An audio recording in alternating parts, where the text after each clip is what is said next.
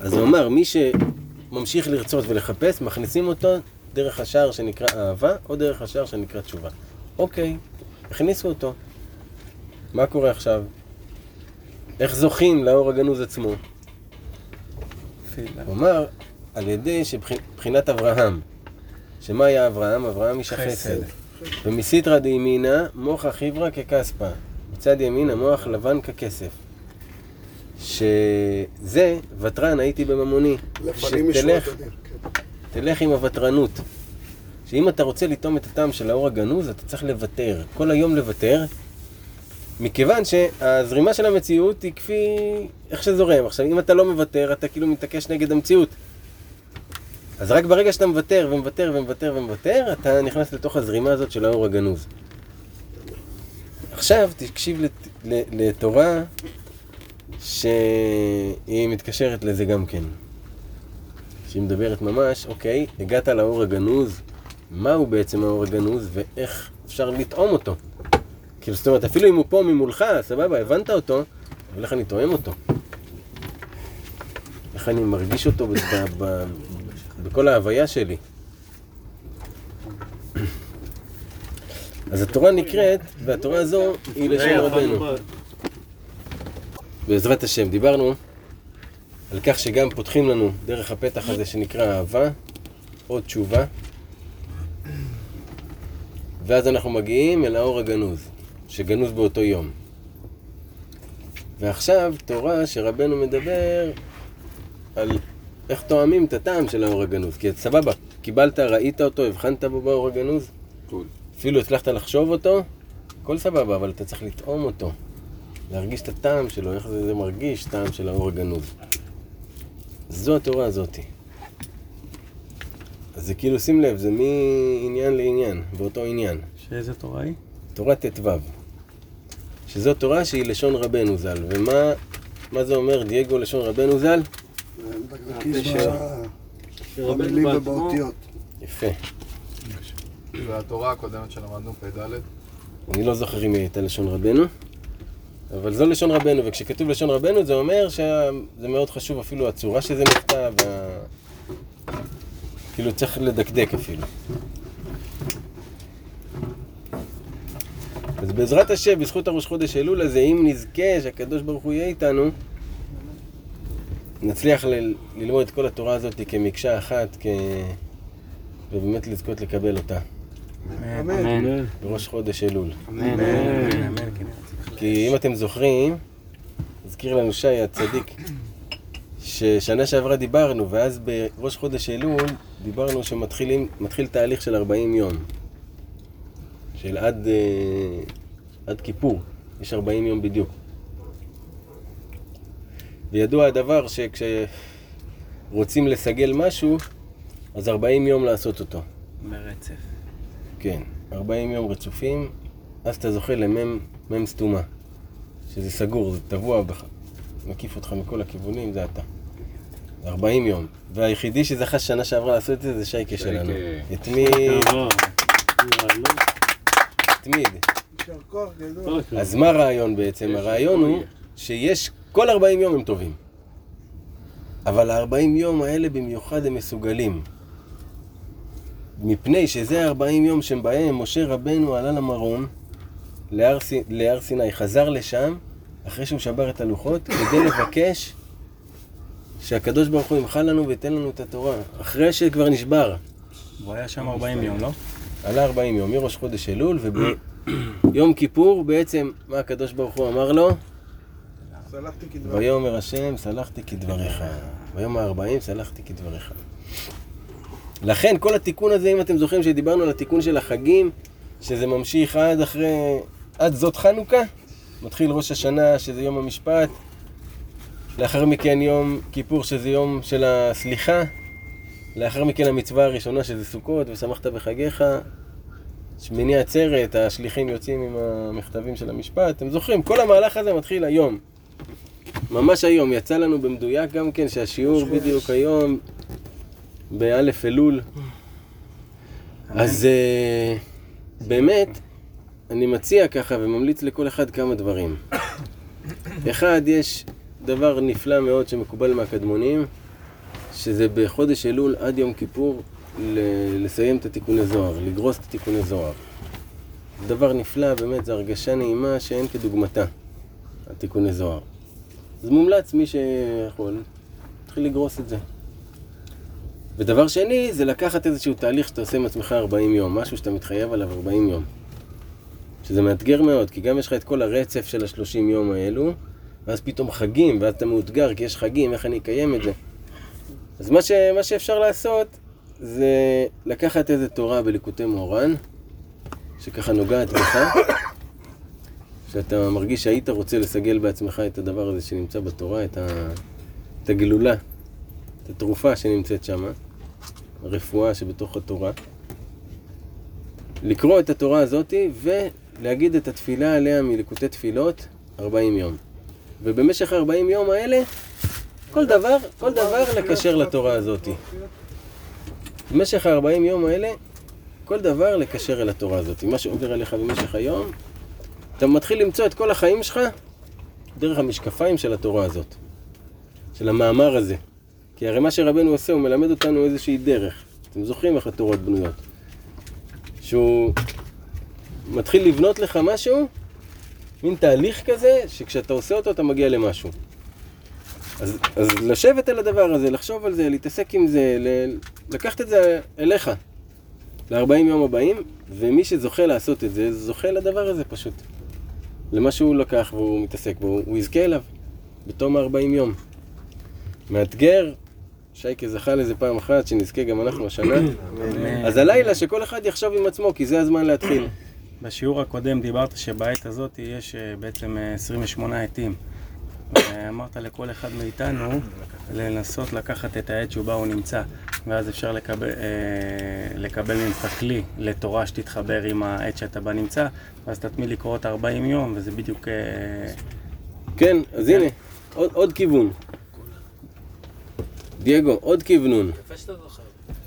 לזהות את העט שאתה נמצא בה. שמע- שמעתי את זה. מתוך ה... עכשיו אנחנו נקרא את התורה? הזאתי, עכשיו נקרא את התורה הזאתי, וזה ייתן לנו קצת תקווה לחיים. אפשר להתחיל? ט"ו. ט"ו? כן, אבל צריך שקט פה. שקט בגזרה. אפשר להישאר צמאים עד סוף השיעור. גל. לא יקרה כלום. יהיה מה זה... אנחנו לא תינוקות שחייבים לנהוג עכשיו כשאנחנו רוצים. אפשר לחכות עם המזיגות. אני לנהוג תורה. מקובל? לא, רציתי לבאס אותו.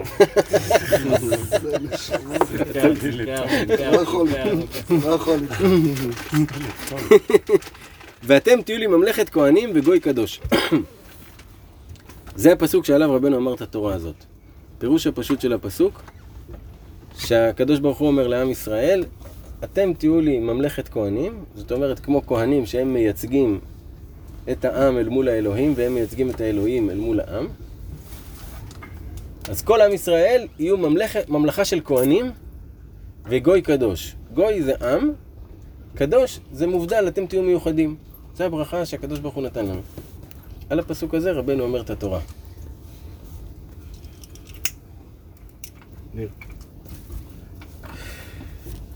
מי שרוצה לטעום טעם אור הגנוז, דייגו, מי שרוצה לטעום טעם אור הגנוז, היינו, סודות התורה שיתגלה לעתיד, צריך להעלות מידת היראה לשורשה. אז מי שרוצה לטעום את הטעם של האור הגנוז, וכאן הוא מגלה לנו גם כן מה זה האור הגנוז. זה סודות התורה שיתגלה לעתיד. מתי זה העתיד? אחרי הגאולה, לא? עכשיו. עכשיו זה העתיד. כן, רבנו אמר את זה לפני 250 שנה. עכשיו אנחנו נמצאים בעתיד. מה מעיד לך על זה אבל? כאילו, התורה שמתגלה היום. שזה ברגע שזה מתגלה כאילו? בטח, סודות התורה שמתגלים. זה, זה, זה תורה שהיא נפולה בתוך כל דברי העולם. היא נפלה לשם. מה זאת אומרת שהיא נפלה לשם? מה שנכתב בתורה ומה שדיברו עליו ומה שצדיקים גילו כבר חשוף, נכנס אל תוך התורה. מה שעדיין לא נמצא פה הוא נפול. יש בתוכו תורה, אבל היא עוד נפולה, צריך להרים אותה משם ולהכניס אותה לתוך התורה. וזה הסודות התורה שהתגלו לעתיד, זה, זה התורה הפנימית הזאתי, שכשהאדם הוא, הוא אמיתי עם עצמו, ויש לו קשר כזה עם הקדוש ברוך הוא, שהקדוש ברוך הוא מלמד אותו תורה עכשיו. מתוך החיים. עצם זה שהוא מתנהל בצורה מסוימת, זה כאילו זה החיים שלו, זה, זה תורה. הוא בונה תורה. תורת השם. כן, זה תורת השם. וזה הדברים ש, שרבנו אמר שהתגלו לעתיד, זה התורה הזאת. ה... למה, למה זה מתגלה עכשיו? מכיוון שכבר היו 200 שנה שאנשים קיימו את תורת רבנו. אנשים קיימו את זה, היו כל מיני בעולם, אנשים בכל מיני מקומות שקיימו את זה, חסידי ברסלב כאלה, בכל מיני מקומות נידחים. עד שבא הצדיק ביבדיאל והחליט שהוא מגלה את זה לכולם. ומההפצה ההמונית הזאתי, נהיה... פתאום אנשים, אה, מלא אנשים מקיימים כבר את זה. אז מתחילים להתגלות סודות. עכשיו, מי שרוצה לטעום את הטעם של האור הגנוז הזה, ומה אמרנו, איפה מסתתר האור הגנוז? בכל יום. בכל יום יש לו טוב שגנוז בתוכו. הטוב הזה זה האור הגנוז שגנוז בתוך היום הזה. אז רבנו אומר, אפילו אם הגעת כבר אל האור הגנוז, אם אתה רוצה לטעום אותו, אתה צריך להעלות את מידת היראה לשורשה. ובמה מעלין את, את היראה? במה מעלים את היראה לשורשה? בבחינת משפט. כמו שכתוב, מלך במשפט יעמיד ארץ, וארץ הוא בחינת יראה. כמו שכתוב, ארץ יראה. אז הוא אומר לך, איך, איך מעלים את היראה? על ידי בחינת משפט. תכף אני אסביר. היינו? נדב, מה דיברנו על הצמא?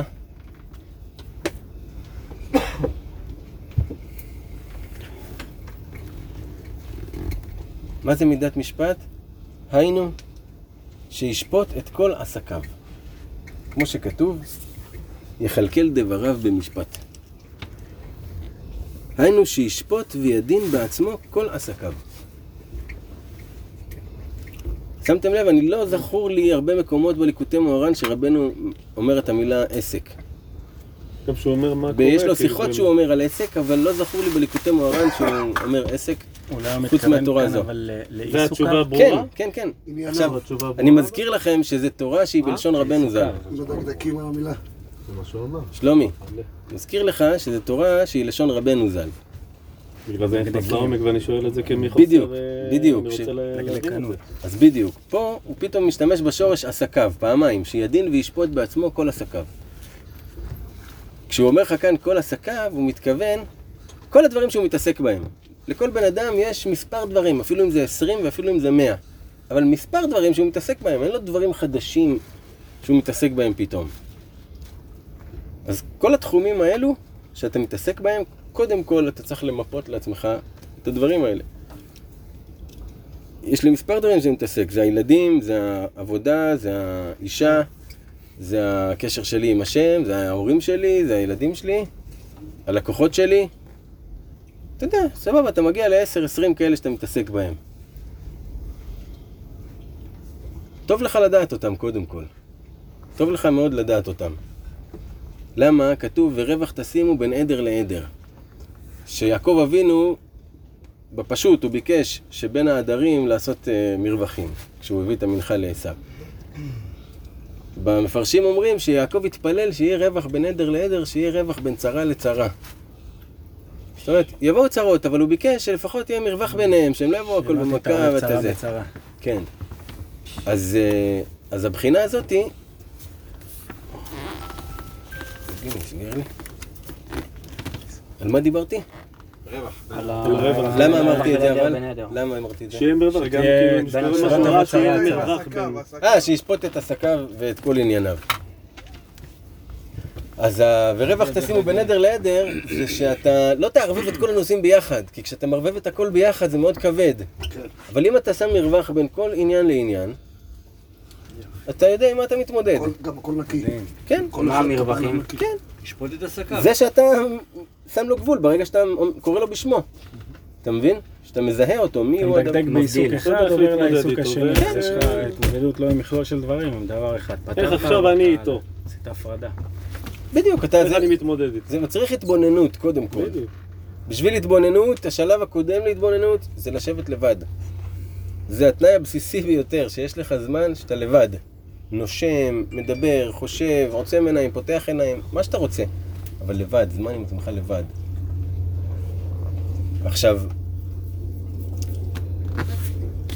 ברגע שמיפית אותם, אתה צריך לשפוט את כל עסקיו. זאת אומרת, לשפוט את עצמך, איך אני מתנהל בתחום הזה. נניח עם הילדים, אתה מסתכל, ואתה אומר, רגע, איך אני מתנהג פה? אתה מתחיל לשפוט את זה, רגע, היה שיחה עם הילד, וואי, אמרתי לו שאני אחזור אליו, לא חזרתי אליו. אתה מתחיל לשפוט את זה. ב- בעסק שלך עם הלקוחות, פתאום אתה, וואי, הלקוחה הזאת לא, לא דיברתי אליה יפה, למה הייתי עסוק, למה זה? אתה, פתאום אתה מתחיל, כל, כל עיסוק, אתה מתחיל לשפוט ולהתעסק בו. ולשפוט אותו.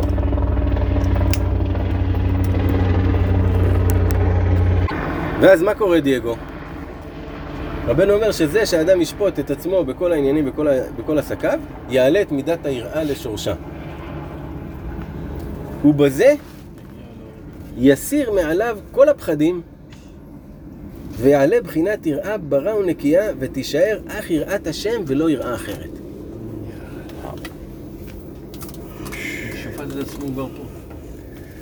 כי כשאין אדם דן ושופט את עצמו, מתלבשת בכל דנים. ושופטים אותו למעלה.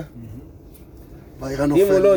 דן, את עצמו, שופטים אותו מלמעלה. איזה יופי, יאללה.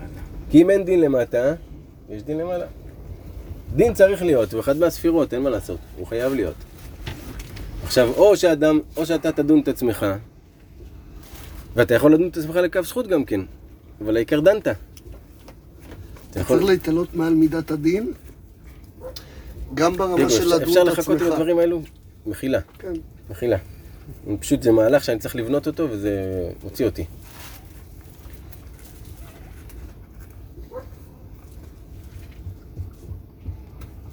היינו שישפוט וידין בעצמו כל עסקיו. ובזה יסיר מעליו כל הפחדים, ויעלה בחינת יראה ברא ונקייה, ותישאר אך יראת השם ולא יראה אחרת.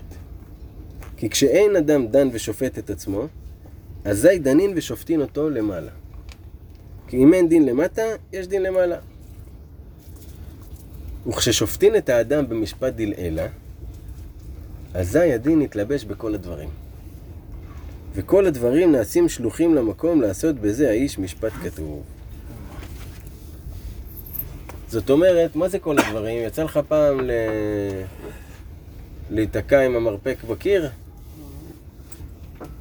יצא לך פעם להיתקע עם הזרת בקצה של השולחן? מה שנקרא לא היום שלנו. כן, יצא לך פעם לנסוע ואתה ממהר, וכל יום זה דרך עוברת חלק, אבל היום שאתה ממהר יש פקקים.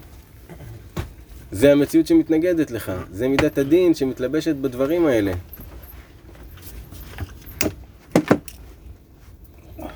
זה מידת הדין שמתלבשת ב... בכל העולם, הכל נעשה שליח לעשות דין בבן אדם הזה.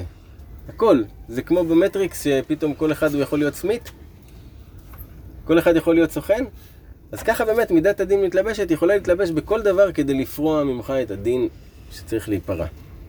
אלא אם כן, אבל כששופט ודן את עצמו, וכשיש דין למטה, אין דין למעלה, עכשיו יש דין למטה כי הוא שופט את עצמו, הוא, בעצמו דן את עצמו, ואין העירה מתלבש בשום דבר לעורר את האדם. כי הוא בעצמו נתעורר, אז אין עליו דינים. הרבה יותר נעים לו בחיים. איזה כלי מדהים הוא נותן לנו. כן, כל ההצקות האלה הקטנות. יש... ההצקות הקטנות האלה יכולות לטמטם. פתאום אתה... והן קורות בדרך כלל איך שאתה מתחיל למהר. כשאתה מתחיל למהר, פתאום הכל מתנגד לך. כאילו אתה מנסה, יש קצב לזמן, את ואתה המציאות. מנסה לרוץ בתוך מימד אחר. אתה כאילו יותר מהיר ממנו, והוא מותח אותך, הוא לא נותן לך. ואתה צריך כאילו let loose. אתה כאילו חזק יותר. מהמציאות. אתה לא יותר חזק, אתה לא, נשבר. זה כאילו, ברור. כאילו, אתה- אתה אתה יותר חזק מרצון השם. אבל דוקטור, אני מרפא. תרפא, תרפא, אני רפואי, דוקטור, אני רפואי. תרפא, תרפא. תגיד כן או לא. מרפא. וזהו, ושם דרך, מי ששם אורחותיו, היינו ששופט אורחותיו. אז בואו נעשה סיכום רגע של מה היה לנו עד עכשיו. מה היה לנו עד עכשיו? מי שרוצה לטעוב את הטעם של האור הגנוז, שהוא סודות התורה שהתגלו לעתיד לבוא, לצורך העניין לעתיד לבוא זה גם כן מבחינתך מה שעתיד להתגלות לך. אפילו אם זה מחר, אפילו אם זה בעוד שעתיים. אה, צריך להעלות את מידת היראה לשורשה. ובמה מעלים את מידת היראה לשורשה? במשפט, כשאדם דן ושופט את עצמו על כל העיסוקים שלו, אז לא דנים אותו מלמעלה. והכל הולך לו חלק. ואז מידת היראה עולה לשורשה. מה זאת אומרת שהיא עולה לשורשה? כי נשאר לו רק יראה אחת. יראת השם, הוא רק ירא מהשם. זהו. אז כשהוא ירא מהשם רק, ממילא כל, ה- כל הדרכים שלו וכל העסקים שלו, הוא, הוא שופט אותם בדרך ישרה, עם השם. ואז אין לו דינים, אין לו סיפורים, אין לו זה, הכל נעים לו בחיים. אתה מבין? זה מסוג התורות שהן מפתחות לגן עדן. ממש. יש לרבנו כמה תורות שהוא נותן לך מפתח. אם אתה עושה את זה, אתה בתוך גן עדן. מציאות זורמת איתך, הכל זורם איתך, הכל נעים, הכל MD. כן. איזה תורה מלטפת. ו... רבי נתן, כשהוא כתב את התורה הזאתי, כשהוא כתב לעצמו בליקוטי הלכות, כשהוא מסביר אותה, הוא כותב, מי שרוצה לטעום טעם אור הגנוז, היינו, סודות התורה שעתידים להתגלות לעתיד לבוא, שהיא תורת רבנו. ירבה בהתבודדות. ככה הוא כתב את, ה... את הסיכום הזה. ירבה בהתבודדות. התבודדות זה אומר זמן לבד. מתוקים שלי, בלי זמן לבד, זה לא עובד. חייב את הזמן שלך עם עצמך, כל יום. כל יום, חזרת מהעבודה, תשכב לך על הספה, תעצום עיניים. לפני שאתה נכנס הביתה, תעצור באוטו, בחנייה, לפני, תעצום את העיניים. אין, אי אפשר, אם אתה לא עושה את זה, אחי, אז אתה לא עושה. אז זה לא שאתה אבוד, אתה מבולבל. אתה פשוט מבולבל. למה אתה עושה את זה? אמרתי דייגו, זה התרופה למוח ולדברים ש... שאף פעם לי לא היה, כאילו, לבד, אפילו לשים אוזניות, לצאת לספורט, זה משהו אחר, זה כאילו הכרתי משהו שאני בבהלה לפעמים אפילו מזה, כאילו, בטוב. באמת? הרי סוף כל סוף, סוף כל סוף, אנחנו נהיה לבד. בקבר אנחנו לבד. זה מה שרבנו אומר, התורות שלי הן טובות גם לעולם הזה, גם לקבר, וגם לימות המשיח. זאת אומרת שגם בקבר אתה תשתמש בתורת רבנו. למה הוא לימד אותך כבר בעולם הזה להיות לבד, הוא לימד אותך בעולם הזה לוותר על הכל, הוא לימד אותך כבר את ה... איך זה מתנהג בעולם הבא. אתה מבין? הוא מלמד אותנו איך להיות מבני העולם הבא, שחיים פה, בעולם הזה. אתה מבין? רק לחשוב על הדבר הזה, שרבנו מגלה תורה שמורידה אליך את גן עדן. אם אתה עושה את מה שהוא אומר, יורד אליך מימד גן עדן. אתה חי בגן עדן במציאות שלך. וזה לא משנה איזה ציור יש לה, אפילו כמו הציור של התם, שלא היה לו כלום. הוא היה שמח באותה שמחה כמו שהיה לו את הכל. אותה רמת שמחה הייתה לו. מבחינתו תמיד היה לו את הכל. זהו השיר השמח לחלקו. כן. עכשיו, הדבר הזה, למה הוא מבטיח לגן עדן? כי אם אתה... אם אתה דן ושופט את עצמך, אז, אז אתה עושה משפט, אתה עושה משפט אמיתי, אתה... אתה לא יכול ל- לעבוד על עצמך, אתה, אתה עם עצמך לבד. כאילו אתה, מעל מי אתה כל עובד. הקטע, כל הקטע, שאנחנו מתביישים מעצמנו. אז אתה אפילו לא רוצה לחשוב אחורנית מה עשיתי, כי כאילו... אבל מה הדבר הזה עושה? הטעות. שאתה צובר עליך שיט, בדיוק. שאתה רק מדחיק אותו. וברגע שאתה, כל דבר, אתה בעצם דן את עצמך, לא בכל רגע, לא שכל היום תהיה על עצמך. כמובן, אתה צריך לעשות את הדברים בתבונה, כפי מיטב יכולתך. אבל ב, בלילה נגיד כזה, לפני השינה אפילו, שאתה שוכב עם עצמך ברגעים לפני שאתה נרדם, אז אתה מתחיל לחשוב כזה אחורנית, רגע, מה עבר עליי היום? בואנה, בבוקר, איזה רחוק היה הבוקר, תשמע, מה עשיתי בבוקר? וואלה, פתאום אתה מתחיל להיזכר בדברים, ופתאום אתה קולט שאיזה קטע שם אתה היית לא בסדר. רק אתה יודע מזה. שאתה נגיד התעצלת לעשות משהו, לא עשית אותו כי התעצלת, לא כי באמת היית מנוע. רק אתה יודע את זה. אז פתאום אתה מביא את זה לד... לתודעה שלך, אז אתה אומר, וואלה, פעם הבאה אני לא אעשה את זה. שים לב לזה. אז נהיה מצב כזה שאתה... עכשיו, אם אתה לא היית עושה את זה, אז מה קורה? כל פעם היית מקבל מין מכות קטנות כאלה שמנסות להסביר לך שאתה לא צריך להתנהג ככה. אבל זה מאוד קשה להבין מה רוצים ממך, אתה לפעמים נמצא, מקבל כל מיני מכות כאלה, שאתה מבין, אוקיי, אז- מה כן רוצים? אז תשליך. אז, אז רבנו כאן אומר שהסוד הוא המשפט. ברגע שאתה תשפוט, לא יהיה לך את הדברים הקטנים האלו. כל, מקבל איזה בהירות כזאת. אוקיי. גם יראה זה כאילו מין לשון כזאת, זה מילה מאוד נקייה כזאת, מאוד בהירה אני רואה אותה, את המילה הזאת יראה.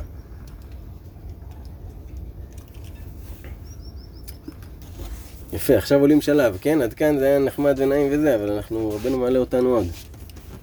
או מעמיק איתנו. ושורש היראה, נכון? צריך להעלות את היראה לשורשה? אוקיי, מהו השורש של היראה? מלכות. הוא דעת. אה. כמו שכתוב, שמנצפח הוא בדעת דזעיר אנפין. כמו שכתוב, אז תבין יראת השם ודעת אלוהים תמצא. אז תבין יראת השם ודעת אלוהים תמצא. זאת אומרת, לאחר שאתה זוכה להבין את יראת השם, סליחה, אתה זוכה לעלות משם לדעת אלוהים. שזה בעצם ה... מה שמזכה אותך לאור הגנוז, כי אמרנו, בשביל לטעום את טעם האור הגנוז צריך לעלות מידת היראה לשורשה. אז ברגע שאתה מעלה את היראה לדעת, אתה זוכה ל... לאור הגנוז. עכשיו, מה זה להעלות את היראה לדעת? ועיקר הדעת הוא בלב.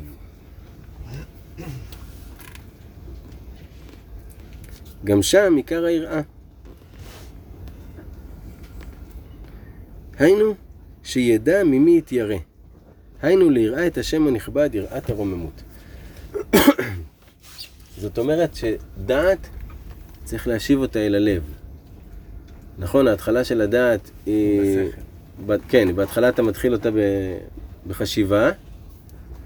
אחרי שהגעת לכל המסקנות וכל. העניינים, אתה צריך להוריד את זה ללב, להרגשה. רק אז נקרא שהאדם יודע. למה? כי שם נעשה הזיווג, בלב. כשזה דעת, זה עדיין חסד וגבורה. אבל הזיווג שלהם הוא נעשה בלב, שהורדת את זה ללב והצלחת להרגיש אותם, את החסד והגבורה יחד, זיכת אותם בזה? כן. אז, אז אתה בעצם חווה את היראה. שזה יראת הרוממות. זה כמו נניח שאתה לקחת איזשהו סם שהוא מאוד חזק ופסיכדלי, וחווית איזושהי חוויה מאוד גדולה, וטעמת איזשהו טעם, ואתה עכשיו אתה מאוד ירא מהדבר הזה. אתה, אתה יודע מה הכוח של זה, אתה יודע לאן זה יכול לקחת, אתה...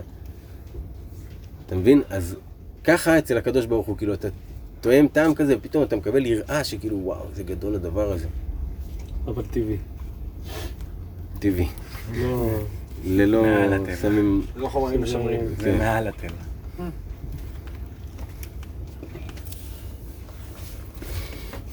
וכשמגיע לבחינת דעת, כשהוא מגיע לבחינה הזאת, שזה החוויה שבלב, מעניין שרבנו אומר שהדעת הוא דווקא חוויית הלב, זה ממש, אה, ממש דבר נעים. וכשמגיע לבחינת דעת, זוכה להשגת התורה. כמו שכתוב, אני חוכמה, שכנתי עורמה. ששכונת התורה היא אצל בר דעת, אצל זה שהוא ערמומי. אצלו התורה נמצאת, החוכמה נמצאת. רואים מכאן שבשביל לקלוט חוכמה צריך ערמומיות.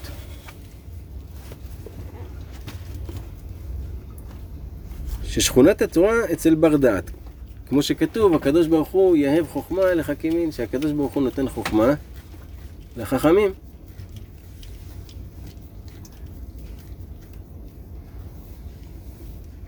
אז בעצם כל המהלך, מההתחלה. בשביל לטעום את טעם אור הגנוז, צריך להעלות מידת היראה לשורשה. מה שורש מידת היראה? הדעת. איפה הדעת נמצאת? בלב. אוקיי? זאת אומרת, שלטעום את טעם אור הגנוז, מדובר פה על איזה חוויה לבבית. איזשהו משהו שאתה תרגיש בלב שלך שהוא נעימות אינסופית של אור גנוז שמתגלה לך. זה זוכים על ידי שהוא בעצם דן ושופט את עצמו על כל עסקיו. אתה פתאום תתחיל להתעלות אל איזושהי חוויה, חוויית מציאות אחרת. אתה פשוט תרגיש אחרת. אין לי דרך אחרת להגדיר את זה, חוץ מתרגיש כן, אחרת. אי אפשר גם לתאר את זה. כן, השפיטה היא, היא בעצם, ברגע שאתה דן, באות, באותו היום אתה מתבונן, אתה לוקח לעצמך זמן, ומתבונן בדברים שקורים איתך באותו היום, ואז אתה מתמקד באיזה משהו, שופט אותו, והש... כאילו, עם השכל בעצם על מה שקרה, על המהלך, ואז השאלה אם, אם השפיטה, הוא בעצם אומר לך אחרי זה, השפיטה היא צריכה להיות עם הלב. אתה צריך להוריד את זה ללב ולבחון את זה עם הלב, את הדבר הזה, ו... לא, זה לא מכוון. אז למה הוא התכוון? כשהוא דיבר על הלב, הוא דיבר שההרגשה שאתה תרגיש הטובה של טעם אור הגנוז היא בלב. אחרי שתעשה משפט. אחרי שתעשה משפט. המשפט הוא דבר טכני שאתה צריך לעשות עם עצמך. והדבר הכי טוב שאתה יכול לעשות עם עצמך, שמהדעת אתה מקבל. זה לדון את עצמך לכף זכות. זאת אומרת, נגיד עשית משהו, ראית את עצמך, מה הייתה הדוגמה של מקודם? עם הילד ש... בשיחה, אמרת. לא יודע. עשית משהו שאתה הבנת שאתה לא בסדר, כי היית עצלן. היית היית עצלן. ואמרת, אני אגיד שאני הערתי. יפה. אתה יכול לדון את עצמך, בואנה, איזה עצלן אתה, איזה זה, זה, זה. זה גם אמת. אבל אתה אומר, בואנה, הקדוש ברוך הוא, וואלה, באמת הייתי עצלן, אבל אתמול ישנתי מאוחר, וואלה... שמח שבכלל הצלחתי לקום בשעה הזאת. הפכת את עצמך לכף זכות, כי פתאום מסתכלים עליך, בואנה, וואלה, באמת הוא היה עייף, ובאמת היה לו קשה לקום. אז כל הכבוד שהוא קם בשעה הזאת, ולא אחר כך. התאמץ. הבנת? אז גם כי כפי שאתה דן את עצמך, זה המשפט שיהיה, אתה השופט כרגע, חמוד. אתה השופט כרגע, אז תשפוט את זה לטוב, זכותך. ואתה נכנס לתוך עולם כזה שהוא טוב, לתוך חוויה לבבית כזאת טובה ונעימה.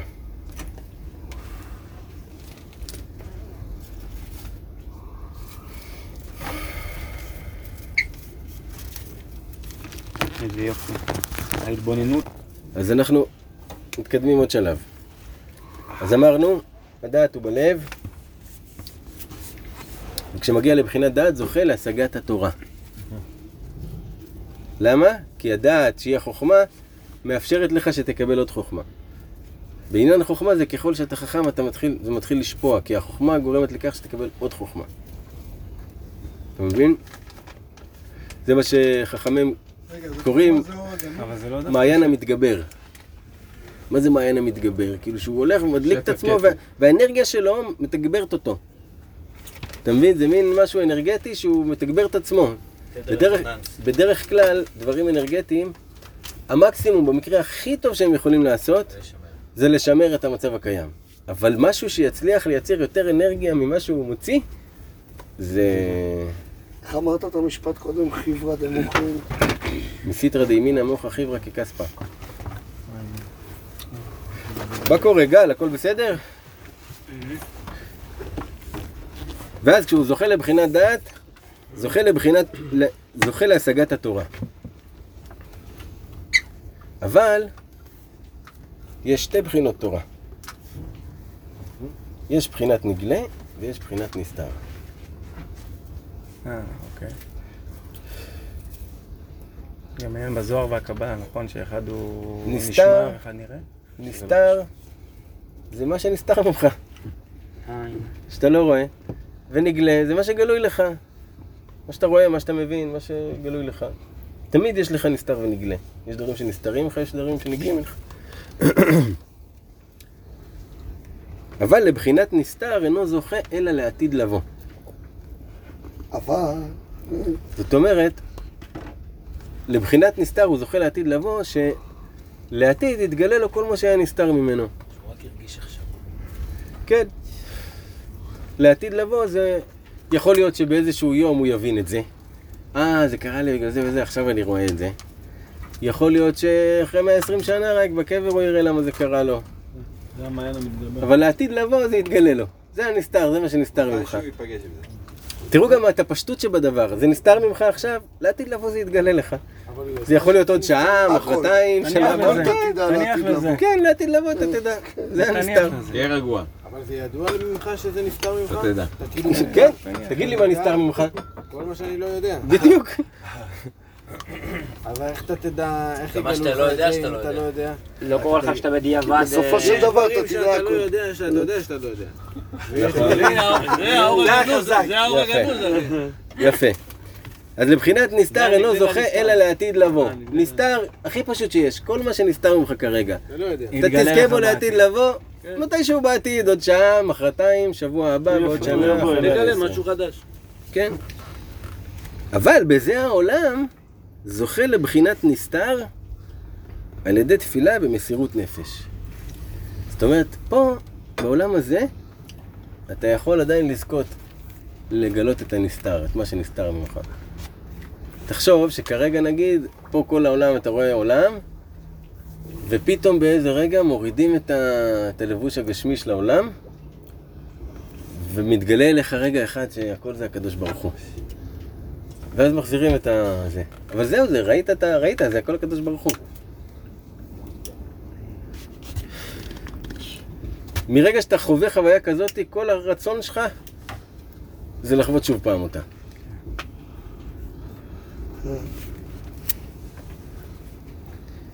אז לדבר הזה הוא זוכה על ידי תפילה במסירות נפש. מה זה תפילה במסירות נפש? מה זה מסירות נפש? שהוא מוסר את נפשו. מוסר את נפשו. תפילה מהלב. שהוא מוסר את נפשו, זה אומר שהוא אפילו לא אכפת לו איך הוא נראה כרגע. לא אכפת לו שיש אנשים סביבו. לא אכפת לו מכלום, הוא מוסר את נפשו כאילו, על התפילה הזאת, הוא לא יכול פשוט יותר. הוא לא יכול יותר, הוא חייב עכשיו לבכות את זה. עם פרצוף מכוער, וכמו ילד, וכמו דפוק, עם נזלת והכל. לא אכפת לך, מה תעשה? אתה לא יכול עכשיו להתחשב בזה שיש אנשים. אתה עכשיו, אתה מתפלל, אתה במסירות נפש.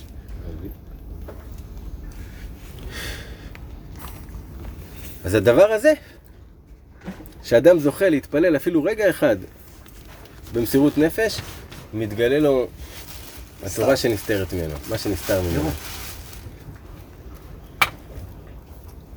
אבל לתפילה כזאתי, זוכה. זוכה על ידי תורה שבנגלה.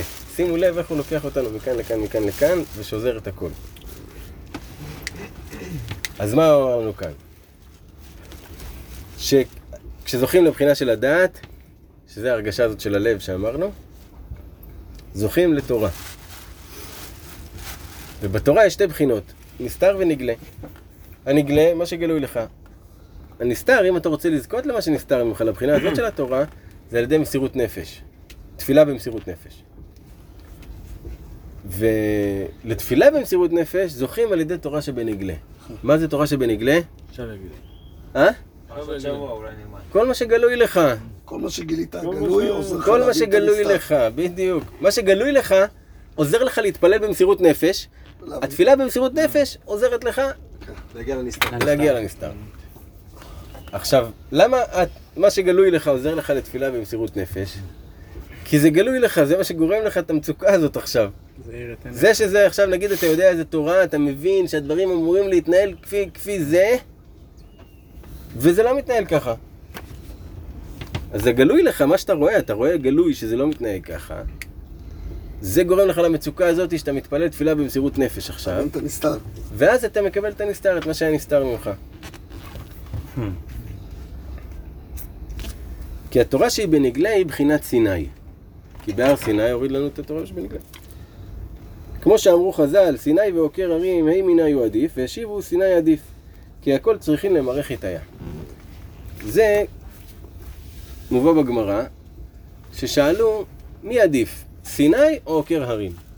מה זה סיני? מקד. סיני זה הר סיני. זה אדם שהוא עוסק בהלכות, התורה הפשוטה. אדם שעוסק בפרשת שבוע, בהלכות, בדברים הפשוטים. ועוקר הרים זה התלמיד חכם שהוא מפולפל, שהוא עוסק בסוגיות הקשות, הוא שובר את הראש והוא עוקר את הערים יענו בפלפול שלו.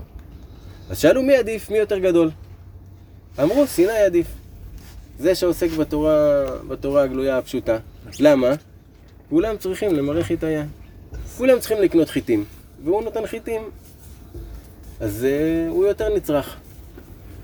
אז רואים שתורה שבנגלה זה בחינת סיני. שהתורה שבנגלה, כולם צריכים אותה. אבל התורה שבנסתר, זעירין אינם דצריכין לה. קצת אנשים צריכים אותה. מי שעוסק בחוכמה והוא מתקדם לשם, אז הוא צריך אותה. החכמים.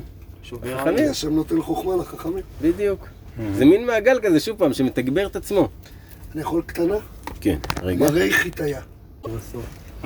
בבחינת סיני היא בחינת שפלות. כמו שאמרו חז"ל, שלא הניח הקדוש ברוך הוא את כל הערים שבעולם, שהניח הקדוש ברוך הוא כל הערים שבעולם ונתן את התורה להר סיני שהוא הקטן שבכולם. אז הם אמרו שרואים שסיני, למה הוא זכה דווקא שעליו תינתן התורה? בגלל שהוא ההר הכי קטן והכי חמוד, בלי גאווה.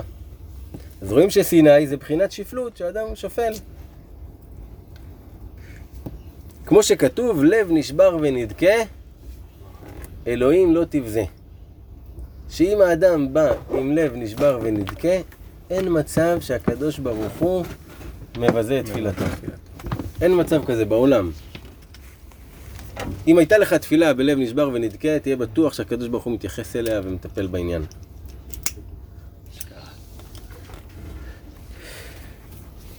ועל ידי תפילה שהיא במסירת נפש, שמבטל כל גשמיותו ואין גבול, הוא מגיע למצב שבתפילה שלו הוא בלי גבול. הוא כל כולו בתוך התפילה, הוא כל כולו חש את הדבר הזה שהוא מתפלל עליו, שהוא הוא מתבטל מהעולם, וכשאין גבול, אז יכול להשיג את התורה של העתיד, שהיא בלי גבול ואינה נתפסת בגבול. זאת אומרת, אתה צריך לצאת מהגבולות של עצמך, ואז אתה זוכה לקבל את התורה של העתיד, שהיא ללא גבולות, והתנאי לקבל אותה זה שאתה תהיה ללא גבולות, כי היא לא נכנסת בגבולות. מתוק. איפה הגבולות שלך? בגולגולת שלך, בידיים שלך, הכי רחוק שאתה יכול להגיע, זה הגבול שלך, מתוק. זה מה שאתה סך הכל. כל הדבר הזה, יאיר, זה מה שאתה. אתה מנסה להכניס כל דבר אל תוך הגבולות האלה. ומה שלא נמצא בגבולות שלך הוא כאילו לא קיים. ואתה צריך לצאת מהגבולות האלה. והדרך לצאת מהגבולות האלה ולחוות חוויה שהיא ללא גבולות, זה תפילה במסירות נפש. שאתה בתפילה, אתה ממש כל כולך בפנים. עכשיו, תשאל השאלה, אוקיי, סבבה, אם באמת יש לי משהו שהוא ממש ממש קשה, אז באמת מתוך תוכי נובעת התפילה הזאת כבר. אבל ברוך השם, השתבח שמו, לא כל יום אתה במצב כזה. אז איך כל יום, אתה רוצה כל יום לזכות לתפילה במסירות נפש. איך תזכה לזה? אז אה, ככה, אני חושב, אני תכף אני גם אשמח לשמוע אתכם, שיש עניין שכשאתה חושב במשהו, הוא פועל על ההרגשה שלך. זאת אומרת, אם אתה עכשיו תדמיין לעצמך בראש דמיון שמח ממש, של הדבר שאתה הכי אוהב לעשות, ואתה עכשיו עושה אותו ואתה פשוט תיכנס בתוך הדמיון הזה, התחושות שלך יתחילו להשתפר. מכיוון שהמוח הוא לא מבדיל בין דמיון למציאות, זה כבר מוכח במלא ניסויים. עכשיו, אותו דבר גם זה פועל על הרגשה של השלילה. פתאום אם אתה נגיד לוקח עניין מסוים ואתה מתחיל להתמקד בו, ואתה מתחיל ממש לחוש אותו, זה גם כן מתגבר אותך עד שאתה יכול להגיע למצב שאתה ממש מרגיש ממנו, אתה מתפלל במסירות נפש שם. אשמח לשמוע עוד עצות להגיע לתפילה במסירות נפש. הירידה היא תכלית העלייה. אבל לפעמים שאין לך ירידה, אתה במצב סבבה, רגיל. מאיפה תגייס תפילה במסירות נפש? יש לי. נתפלל. ללכת ל... למקום, כאילו רבנו אמר את זה, אבל נראה לי שהבנתי למה. ללכת למקום לא מיושב, אפילו בטבע, אפילו בלילה, אפילו מפחיד. אתה מתחיל ללכת שם, באת עם כל הכוונה, קודם כל, באת, זה שהגעת לשם זה כבר אמונה. עכשיו, שם מתחיל איזה משהו שהוא פנימי כזה, שהוא סוג של מלחמה עם היראה והאמונה. מצד אחד אתה הולך במקום שהוא קצת מפחיד, מצד שני אתה כולך מנסה להתחבר להשם עכשיו, והוא שולט בהכל. Mm. אני חושב שהדבר הזה, אחרי שהולכים ומתחילים להוציא דיבורים, אחרי כמה זמן, כאילו, הוא מביא אותך למסירות נפש. מסכים איתך. אז אה, זאת התורה בעצם, זה המהלך. שנתחיל אותו מההתחלה. חופר לכם עד שזה ייקלט. אמרנו, אנחנו רוצים לטעום את טעם אור הגנוז, שנמצא בכל יום ויום.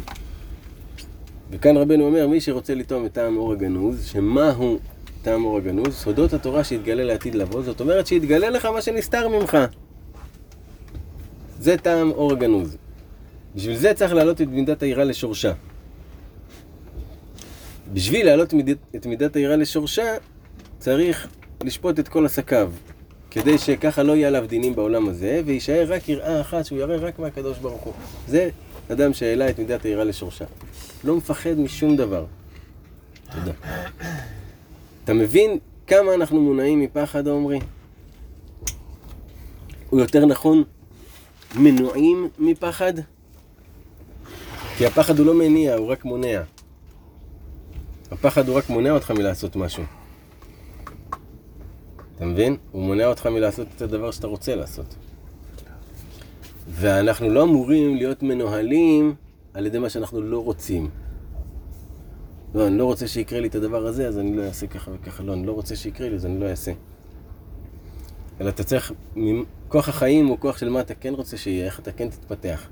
זה מה שצריך להניע אותך.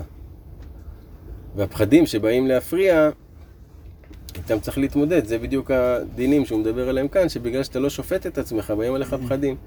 אפילו אם תיקח את זה לנושא מסוים שיש לך בו פחדים, ותתחיל לשפוט את עצמך בנושא הזה, אז גם שם יסורו הפחדים האלה, כי תישאר לך יראה ברא ונקייה מהקדוש ברוך הוא. מה זה אומר יראה ברא ונקייה מהקדוש ברוך הוא? שאתה באמת, אתה, מה שחשוב לך בחיים זה שאתה בסדר איתו. המערכת יחסים שלכם, זה מה שחשוב לך בחיים. עכשיו, זה מצריך ממך להתנהג יפה בכל מיני מצבים, זה מצריך ממך לעשות דברים מסוימים. אני חושב שזה גם. הורדת את המלכות ממך והמלכת אותו. נכון, חד משמעית, חד משמעית. ואתה דן בכל עסקיך. אתה שופט את עצמך, בעצם מהי מידת המשפט מול מה המדד? זה לפי הקדוש ברוך הוא. האם, האם בסיטואציה הזאת הייתי בסדר עם הקדוש ברוך הוא או לא? מה זה בסדר עם הקדוש ברוך הוא? הוא רוצה שאנחנו נדבר יפה על כל אדם, פתאום דיברת על מישהו לא יפה. אז בעצם גם זה היה לא יפה מול הבן אדם, אבל זה בעיקר יש לך עסק מול הקדוש ברוך הוא, כי אתה רוצה להיות על זה, כן? בעצם השיח הזה, זה משפר את עצמך. בדיוק, את עצמך, וככל ככה שאתה, שאתה דן ושופט את עצמך על יותר עניינים, וגם מה קורה כשאתה דן את עצמך? אתה גם חושב על העתיד, איך אני אתנהג לעתיד, פתאום אתה משפר את עצמך, אתה מתחיל, ואז נהיה לך עניין, רגע, סיכמתי עם עצמי שאני אתנהג ככה, אני רואה שוואי, אולי עדיף ככה. ואז אתה, ואז אתה מצליח. אני אוהב את השיעור הזה. יופי. אז זאת התורה, זה המבנה של התורה. אה, רגע, היינו באמצע ההסבר, היינו באמצע ההסבר. נכון, אז באמצע אמרנו, הסיכום. על, על ידי. זה הוא יעלה את מידת היראה לשורשה. ומהו שורש היראה? זה הדעת. ואיפה הדעת נמצאת? בלב. זאת אומרת, זה איזו תחושה בלב שלך, שאתה... הלב שלך, הוא יהיה ירא רק מהקדוש ברוך הוא, אתה לא מפחד משום דבר אחר. סומו העולם. ואז אתה זוכה לתורה. כי התגלות הדעת מייצרת מצב שמתחילה להתגלות לך תורה. עכשיו יש את התורה שהיא גלויה, ויש תורה שהיא אתה יכול נסתרת. לדייק במה זה שנגלית לך תורה? מה שאתה יודע, מה שגלוי לך. מה שאתה יודע, אה, לך ברגיל. דוגמה. לאו דווקא, לגבי שאני לומד תורה. או לאו. דווקא, תורה שגלויה, מה זה תורה? התורה נמצאת בכל דבר, לפני רגע אמרנו. כל יום, בכל פרט. התורה היא, המדד שלך עם הקדוש ברוך הוא, אתה מבין? אם אתה תהיה מספיק שקט, אתה תצליח להבין מה הוא רוצה ממך אפילו בלי ללמוד. כמו אברהם אבינו, שהכליות שלו היו מלמדות אותו. ושרבנו אומר שדברי הלב הם דברי השם ממש. רק מה, אנחנו לא מקשיבים. אתה מבין? אז הכל מתגלה דרכך. ואז, בשביל לזכות לתורה שבנסתר, הוא צריך תפילה במסירות נפש. למה תפילה במסירות נפש? כי היא בלי גבול, והתורה שבנסתר היא בלי גבול. למה היא בלי גבול? כי יש אין סוף דברים שנסתרים ממך. אז אתה צריך להסיר את הגבולות מעליך כדי להצליח לקבל את האין סוף הזה, אתה צריך לי, פשוט להיות חלק מהאין סוף הזה, ככה. אהבתי. כן, כי אם אתה לא, אז יש לך מידה. אז אתה לא... חתיכה מהאין סוף. גם אם אתה מכניס עוד, קצת נשפך. כן, כן, כן, יש לך גבול. ובשביל להגיע לגבול הזה, זה על ידי תורה שבנגלה. שתורה שבנגלה, זה אמרנו מה שגלוי לנו, זה ל- להתעסק עם מה שגלוי. אז מה זה שאנחנו, הכלי שדיברנו על זה באחד השיעורים, אנחנו נותנים בעצם אה, מקום לאור להיכנס? כן, אבל אתה... בכל כלי אבל, מקום. אבל בשביל לזכות לטעום את הטעם אור הגנוז, אתה צריך אפילו רגע אחד שהוא ללא גבול. כי ברגע הזה ללא גבול אתה נכלל באין סוף, ואתה טועם איזשהו טעם בלב. אוקיי. אתה מבין? ומתגלים לך דברים. שלפני כן לא ידעת אותם, פתאום אתה יודע אותם, איך זה? נקרא לשחרר כזה. יפה, אז זה המבנה של התורה, עכשיו רבנו לוקח את העניין הזה ומלביש אותו על מאמר של רבא בר בר חנה.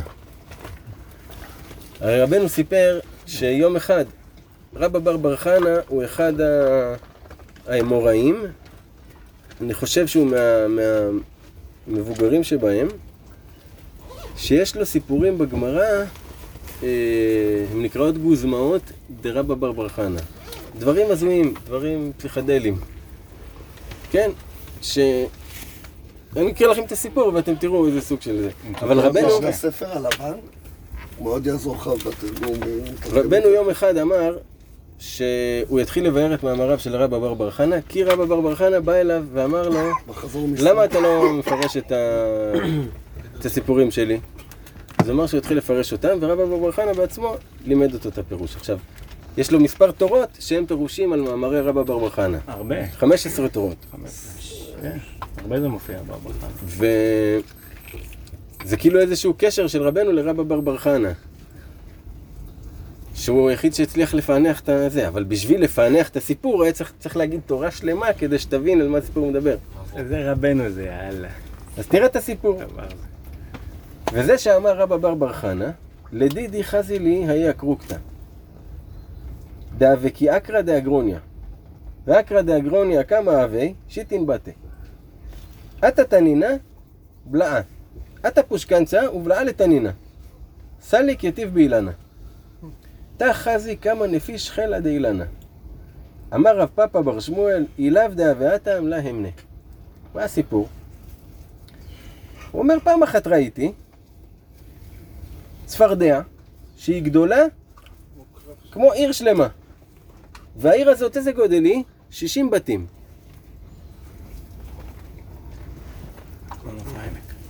ובא הנחש ובלע את הצפרדע הזאתי. ואחר כך הלך, ו- ואז בא עורב נקבה, בלע את הנחש הזה. והלך, ישב על עץ. בוא תראה איזה גודל העץ הזה. איזה יפה זה, וואו! וואו! אתה מבין, זה הקומיקס. היה לי מותר אחד. אני עוד פעם. עוד פעם, עוד פעם בשביל שלומי. שיתעורר לנו. תוריד לי את הסטה. אתה יודע, זה עוזר במבטא גלוזיני. ודברים, יאללה. אני אגיד את זה עוד פעם. גדול, כמו עיר. עיר? גודל 60 אתה בתים. בא נחש, בלע את כל העיר. בא נקבת עורב, בלע נחש. עלתה לעץ גבוה. כמו שנות ה-80. עכשיו בוא אני אראה לך איזה גבוה העץ הזה. הבנת? אין לי בעיה. הוא אומר לו, תשמע, פעם אחת, תקשיב, שלומי, שנות ה-80. אני לא אחזור על זה שוב פעם. כן, כן. הוא אומר, פעם אחת ראיתי צפרדע שהייתה גדולה כמו עיר שלמה. ועל איזה עיר אני מדבר? של 60 בתים. 60 בתים. ובא נחש, בלע את הצפרדע הזאתי. אחר כך בא עורב נקבה, בלע את הנחש. עף, שבע כולו, ישב על איזה עץ, על ענף בעץ. תחשוב איזה גודל העץ הזה. זה הסיפור. ורב רב פאפה בר שמואל אומר, אם לא הייתי שם, לא הייתי מאמין. עכשיו צריך ל... כשאתה מתרגם את זה, זה אורגזמות. תשמעו רגע, שימו ראש, ברגע שאתה מבין את בר בר חנה, הוא... מה, רב פאפה גם היה שם? הוא ראה את זה גם כן. כנראה באחד הסיבובים שלו הוא גם ראה את זה. מי היה צפרדע? אני בא. הקרוקתא, פירש רבנו שמואל, צפרדע.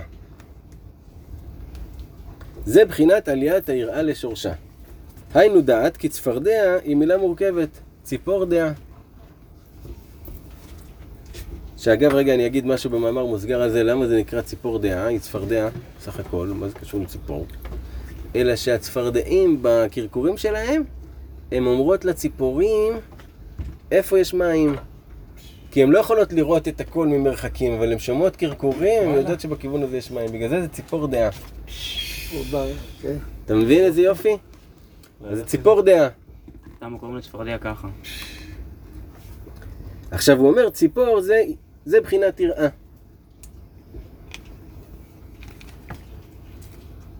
ודעת הוא שורש היראה.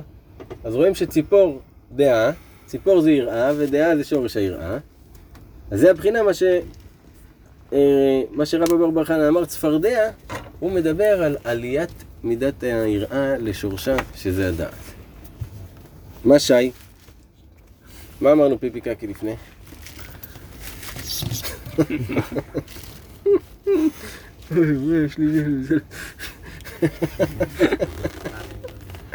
אתם רוצים לעשות הפסקה? אבל בשיא עכשיו. לטובת שייקה. כן, כן, כן, כן. כן. אז איפה היינו? אמרנו שהקרוקטה זה צפרדע.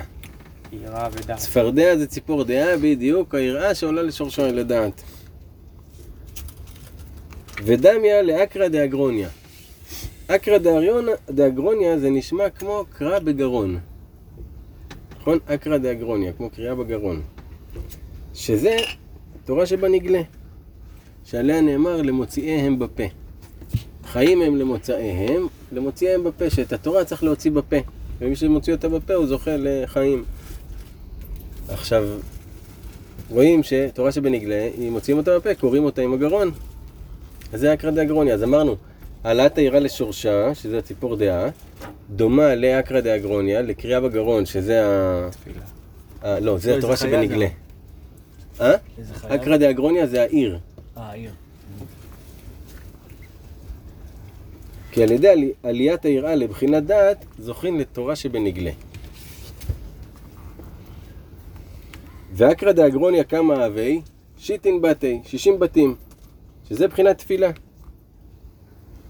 כי כשאנו קוראים לקדוש ברוך הוא בתארים של בשר ודם, והוא נמצא לנו בכל קוראינו אליו, זה חסד השם יתברך. כי אם לא היה חסדי השם יתברך, לא היה כדאי לקרוא ולכנות את השם יתברך בתארים ושבחים ותיבות ואותיות. אבל זה הכל חסד של השם יתברך. מה אומר לך כאן רבנו? שהקדוש ברוך הוא עשה חסד שהוא נתן לנו, והוא הסכים. לצמצם את עצמו אל תוך תארים של בשר ודם, שזה בעצם נמצא בתוך תיבות ואותיות, בתוך מילים ואותיות. נכון? אז כאילו הוא צמצם את עצמו אל תוך מילים ואותיות, וזה בא מצד החסד שלו, כי אחרת לא היה לנו שום דרך להשיג אותו, כי הוא אין סוף.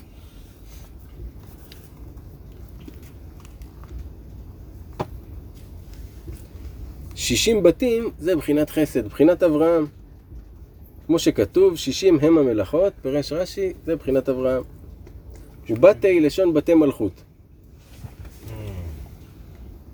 וזה סמכוני בעשישות, כמו שמשימין השישות כנגד אור גדול, כדי להסתכל באור הגדול על ידי השישות. כן גזר חסדו לסמוך אותנו בתארים ושבחים האלו. שזה כמו השישות שמצמצמים לך את האור. השישות זה הזכוכיות כאילו. שיר. כן. וזה לשון סמכוני שהוא בחינת סמך. נכון? כתוב סמכוני בעשישות. יפה. אז השישות זה כל התארים שהם בעצם עושים את ה... שנוכל להשיג אותו. וסמכוני זה בחינת סמך שזה 60. סמך זה 60 בגימטריה, שזה ה-60 בתים. שזה בחינת 60 הם המלאכות, שזה אברהם אבינו, שהוא בחינת סמך בתים, 60 בתים. כן, מה שאנחנו עושים כאן זה בסך הכל את אותה תורה שלמדנו, רבנו מלביש אותה על המאמר של רבא בר בר חנא על הסיפור הזה. אז, אז אנחנו חוזרים על כל המהלך בהקשר לסיפור. ואתה תנינה ובלעה, נכון? בא נחש, תנינה זה נחש. ו- ובלע את הצפרדע. תנינה זה בחינת נחש שמסית את האדם שיתפלל לתועלת עצמו. כמו הבלן חיי ומזונה, או שאר תועלת. אז מי זה הנחש? זה שמסית אותך להתפלל לתועלת עצמך. כמו תן לי מזון, תן לי בנים, תן לי חיים. שהתפילה הזאת על הנחש, הוא זה שמסית אותך להתפלל על הגשמיות שלך. והוא בולע את כל העיר. את כל החסד, בדיוק. כן. הנחש, אתה כבר, אתה כבר מתפלל, אתה כבר בזמן שאתה מתבודד עם השם, מה הנחש בא עושה לך? מסית אותך להתפלל על אה, וואלה השם תן לי פרנסה יותר טובה, וואלה תן לי זה, ילדים, תן לי... אתה מתפלל על דברים של העולם הזה, ואז אתה לא מתפלל על דברים שבאמת חשובים, שזה המידות שלך והנפש שלך והקשר שלך עם השם. אז מה אתה אומר לנו בזה? וואו! שהתפילה האמיתית היא התפילה ש- על הנפש שלך, על המידות, על, על מי שאתה. לא לכוון, לא על הפרנסה. לא, לא, על הוא לא אמר לא, אבל הנחש מסית אותך שכל הזמן אתה תתעסק רק בזה. בתפילה שלך. אבל אבל אם אתה מתעסק בעסקיך, זה ואתה פושקנצה הוא בלע. עכשיו בא עורב נקבה ובלע את הנחש. ואמרו חז"ל, מי שמשחיר פניו כעורב ומי שנעשה אכזרי על בניו כעורב. היינו שמתפלל בלי שום כוונת תועלת עצמו ואינו חושב לכלום את עצמו. ונתבטל כל עצמותו וגשמיותו. ונתבטל כאילו אינו בעולם. כמו שכתוב, כי עליך הורגנו כל היום. שזה בחינת שחורות כעורב. ועל ידי זה שזה כאילו המסירות נפש שהוא אומר כאן, על ידי זה סליק ויתיב באילנה, שזוכה לבחינת תורה שבנסתר. שזה העץ. שכתוב ישת חושך סתרו, שסתרי תורה אדם זוכה להם על ידי חושך. שמעת את זה? סתרי תורה האדם זוכה להם על ידי חושך. כי הם בחינת חושך על שם עומק המושג. תביא לי בבקשה סיגריה מר- מרעננת. מה זאת אומרת, שהוא בחושך? אני אסביר לך תכף. מרעננת אחד. וואו, פעם ראשונה שאני מבין את המילה חושך. מהבחינה הזאת. נק, נק. רגע, רגע, רגע. תן לי אש. תביא לי אותו, רגע. דבי. דייגו. דייגו. רגע, מרענן. כן, איתך.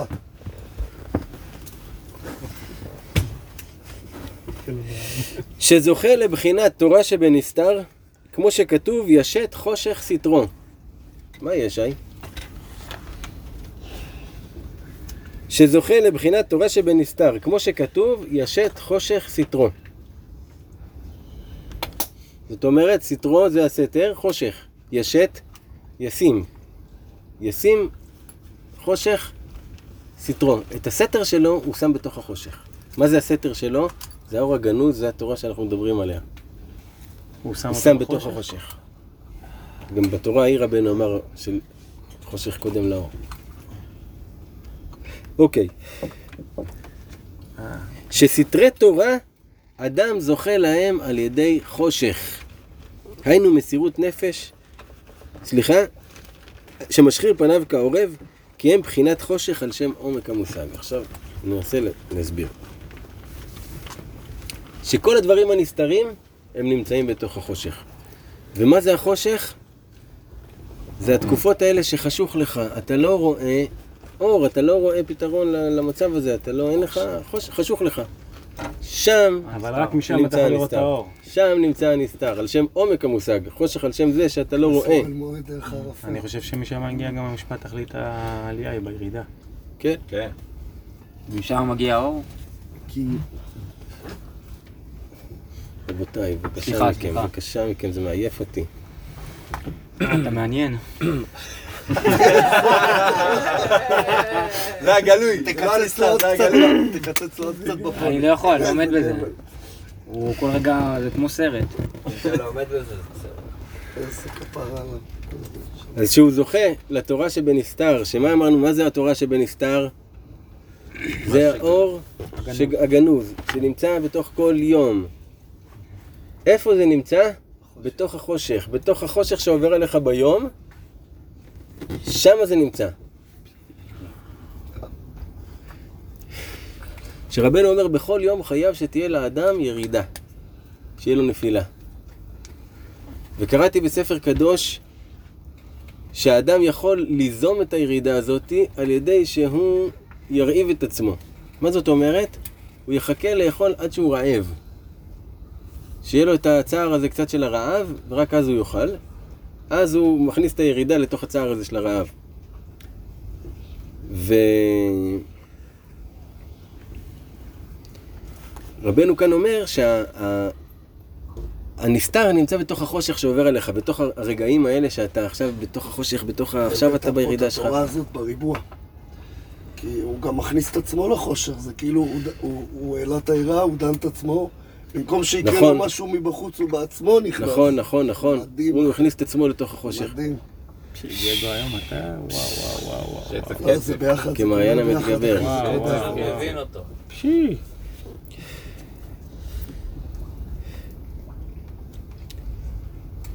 והוא אומר, ראינו מסירות נפש שמשחיר פניו כעורב. עכשיו, מה המושג הזה משחיר פניו כעורב? שכתוב שהאדם צריך להשחיר את פניו כעורב אל בניו. אני לא יודע בדיוק מה זה אומר, אבל להשחיר פניו זה כביכול להיות ב- בחושך. אל הרצונות הקטנים, כן. מי אמר לא להתפלל? לא, כן, זאת הכוונה. וזה בחינת סליק ויתיב באילנה. שהעורב הזה, אחרי שהוא בלע, עורב נקבה, הלך לה וישב על העץ. ששם מדור הנשמות. כמו שכתוב, כל נשמתין מאילנה רברבה נפקין. והוא בחינת עולם הבא, ששם אריכות ימים. שוב זה חוזר לנו לאריכות ימים שדיברנו שבוע שעבר. בדיוק. כמו שכתוב, כי ימי העץ ימי עמי. ובפרשה שלנו השתבח שמו לעד, כתוב, תראה איך זה קשור בול לפרשה. כי האדם עץ השדה. זה בפרשה שלנו, של השבוע, בשופטים. עכשיו, פרשת שופטים, איך היא מתחילה? שופטים ושוטרים תיתן בכל שעריך. שופטים, שתשים את מידת המשפט בכל שעריך, בכל שער שפתוח אצלך, תשים את מידת המשפט, ולא רק זה, גם תשים שוטר. עכשיו, מה זה שוטר? תראה מאיפה מגיעה המילה שוטר, מלשון שיטה. שהוא שומר שהשיטה תישמר. זאת אומרת, השופט הוא זה שקובע את השיטה, והשוטר הוא זה שדואג שזה יישמר. אתה צריך גם לשפוט את עצמך, וגם לפתח שיטה שאתה... אה, משתפר. ותקפיד על עצמך כאילו להיות אה, כמו שוטר, שאתה גורם שזה יתבצע. וזה זוכה על ידי תפילה. כי הקדוש ברוך הוא מתאווה לתפילתם של ישראל. וכשישראל מתפללים לפניו וממלאים תאוותו, אזי נעשה כביכול בבחינת אישה. מבחינת אישה. שהוא מקבל תענוג מאיתנו, כמו, ש, כמו שכתוב, אישה ריח ניחוח להשם. על ידי הריח ניחוח שמקבל, נעשה בחינת אישה. אתה קולט? הקדוש ברוך הוא מתאווה לתפילתם של ישראל, כמו שאישה מתאווה אל הגבר שלה. כוח אישה. וכשאדם מתפלל, הוא בעצם מספק את אהבתו של הקדוש ברוך הוא, ואז הקדוש ברוך הוא נעשה בחינת אישה. למה? כי הוא מקבל תענוג מאיתנו, וזה שמקבל את התענוג הוא הנקבי בסיפור. ונקבה תסובב גבר. ככה כתוב, שנקבה תסובב גבר. שהקדוש ברוך הוא נעשה בחינת מלבוש נגלה. היינו מבחינת שהיה מתחילה בנסתר, עכשיו נתגלה על ידי התפילה. וקודש... עכשיו תראה מה אומר כאן. שמה שהיה נסתר ממך, נתגלה אליך על ידי התפילה. זאת אומרת שזה בסמוך או בו זמנית קורה. ברגע שאתה בתפילה הזאת האמיתית של המסירות נפש, מתגלה אליך, הקדוש ברוך הוא מתגלה אליך הנסתר, באותו רגע. שקודשא בריחו ואורייתא, כולה אחד, זה אותו דבר. ואז על ידי התפילה נתגלה אורייתא היינו סתרי תורה.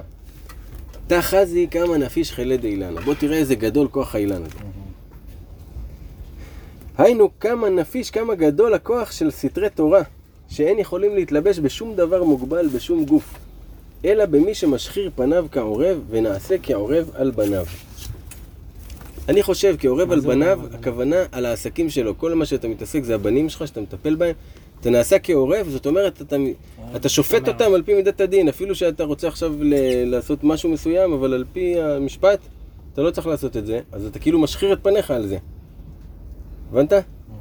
אתה לא נחמד עם הדבר הזה. אתה יורד לסוף דעתי? כן. אני עדיין מנסה לקשר את זה גם לבן פיזית. גם לבן פיזית, שלפעמים, נגיד, הוא עכשיו אה, מתפנק יתר על המידה. בא לי ובא לי וזה. בכלל את המילה בא לי צריך להוריד מהשפתיים של הילדים, רבותיי. המילה בא לי זה מילה מגונה. לא יודע מאיפה היא השתרבבה לשפה העברית, לא יודע מאיפה היא השתרבבה לילדים שמגיל כלום הם אומרים בא לי, או אני רוצה ביסלי, אני רוצה לשתות. לא צריך לאפשר שילד ידבר בצורה כזו. מה זה אני רוצה? אז מה אתה רוצה? כל הכבוד שאתה רוצה, גם אני רוצה. אתה יודע מי אני? לא, אבא, אני יכול אה, מים בבקשה? ככה מבקשים. מה זה בא לי? אני יכול אה, ביסלי? בא לי, כל הכבוד שבא לך. למה? אם אתה מאפשר את זה, הוא מבין שכל דבר שבא לי צריך לקבל סיפוק. כל דבר שאני רוצה צריך לקבל סיפוק, כי אני רוצה. זה, הילד גדל עם הבנה מוטעית על החיים. אתה לא אמור לקבל את כל מה שאתה רוצה, אתה לא תקבל את כל מה שאתה רוצה. אפילו הילד הכי מפונק בעולם לא יקבל את מה שהוא רוצה בחיים. זאת המציאות, אתה חייב ש- שהילד יגדל ויבין שזאת המציאות. אז אין דבר כזה. לחושך. כן, לא. אחרת, אתה יודע איזה, תהום זה הילד גדל בצורה מסוימת? כן, שלא אם בא לי. משהו, דואגים לי שיהיה לי אותו, פשוט כי אני בא לי. זה. ומשחיר פניו. זה בדיוק זה. כי האהובים אוכלים באדמה. אז בא העורב הגדול, לוקח חתיכה עולה לעץ, משחיר פניו על הקטנים. יפה, כן. וזה בחינת חמישה קניינים שקנה בעולמו. במסכת אבות כתוב שהקדוש ברוך הוא קנה חמישה קניינים. תורה קניין אחד, שזה בחינת תורה שבנגלה. שמיים וארץ קניין אחד, זה בחינת העלאת היראה לשורשה. וואו, זה שמיים וארץ. שאתה, את השמיים אתה מוריד לארץ, כי אתה ירא פה מהקדוש ברוך הוא מהשמיים. ואת הארץ אתה מעלה לשמיים, כי אתה שופט כל דבר, ואתה מעלה אותו לבחינה עליונה יותר. אתה עושה איחוד בין שמיים וארץ. ושמיים, ארץ זה בחינת יראה, ושמיים זה בחינת דעת. כי דעת הוא חיבור, כמו שכתוב, ואדם ידע. וזה בחינת שמיים, אש ומים מחוברים יחד, יש ביניהם זיווג. אברהם קניין אחד, זה בחינת תפילה, בחינת שיטין בת ה', שישים הם המלאכות. ישראל קניין אחד, זה בחינת משפט, המעלה את היראה כנ"ל, כמו שכתוב, חוקיו ומשפטיו לישראל. ובית המקדש זה קניין אחד, זה החמישה קניינים. ובית המקדש זה בחינת סתרי אורייתא, שזוכים להם על ידי התפילה שהיא בחינת אברהם.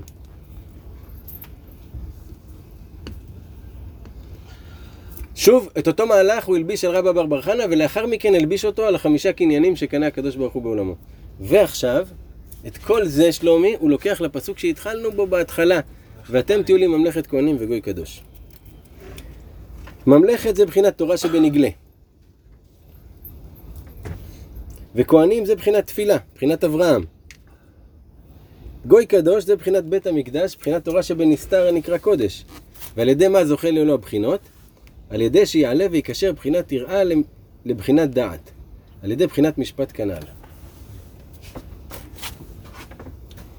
עכשיו תראה מה רבי נתן אומר פה בסוף. אנחנו עוד ממשיכים להתפתח, חבר'ה, תחזיקו ראש. יש פה התפתחויות עוד. זאת התורה שייך על פסוק עיניי בנאמני ארץ וכולי. רבי נתן מכניס פה עוד איזה עניין, שהתורה הזאת שייכת על פסוק עיניי בנאמני ארץ. מי זה נאמני ארץ? שהקדוש ברוך הוא אומר העיניים שלי עליהם, שלומי. ישראל. אה, שוב אני אשאל את השאלה, מי אלה נאמני ארץ שהקדוש ברוך הוא אומר העיניים שלי עליהם? אנחנו, העם היהודי, לא? מי שמאמין. נאמני ארץ, האנשים שהולכים באמונה. עליהם הקדוש ברוך הוא אומר עיניי עליהם. למה האמונה, הוא מאמין, אז אני מסתכל עליו, אני משגיח עליו, כי הוא מאמין, אני חייב להיות בהשגחה כל הזמן ל... להבין מה קורה איתו. לעשות, לעשות כפי האמונה שלו.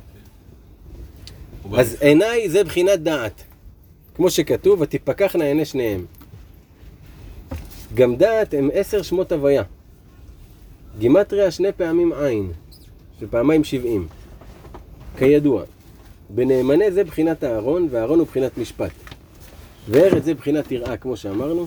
לשבת עמדי זה בחינת סיני שפלות. הולך בדרך תמים זה בחינות תפילה, בחינת אברהם. כמו שכתוב, יתהלך לפניי ואהיה תמים.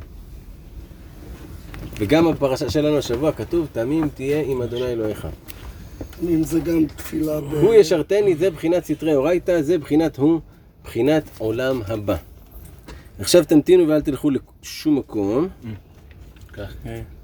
תודה. תמים זה מסירות נפש. תמים זה שלם, כמו שאמרנו, זה תם, מידת תם. תמים. עכשיו תראה, תמימות הדעת. שים לב, תורה קנ"ד. סיימנו את התורה הזאת, תורת ט"ו, אנחנו נעבור לתורה קנ"ד. שהיא, שהיא קצרה, אבל היא מוסיפה על העניין הזה. זו תוספת על העניין הזה. אבל לא סיימנו. לא סיימנו. מוסיפים עוד רובד. נדב, דע כי יש יראות נפולות. וכל היסורים והדינים שיש לאדם, כולם הם מהיראות הנפולות. שנפלו לתוך זה הדבר שהוא מתפחד ויש לו יסורים ממנו. שים לב מה רבנו אומר.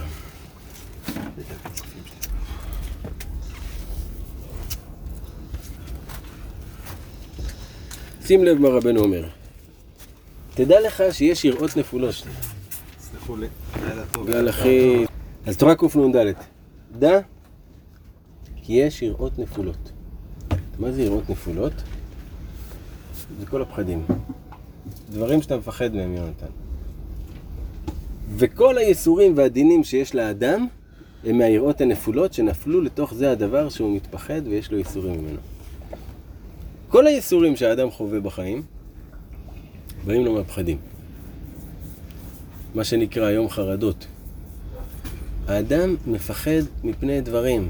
הוא מפחד שיקרה לו משהו מסוים, אז הוא נמנע מלעשות 1, 2, 3. או שהוא עושה 1, 2, 3 אחרים. כדי שלא יקרה לו.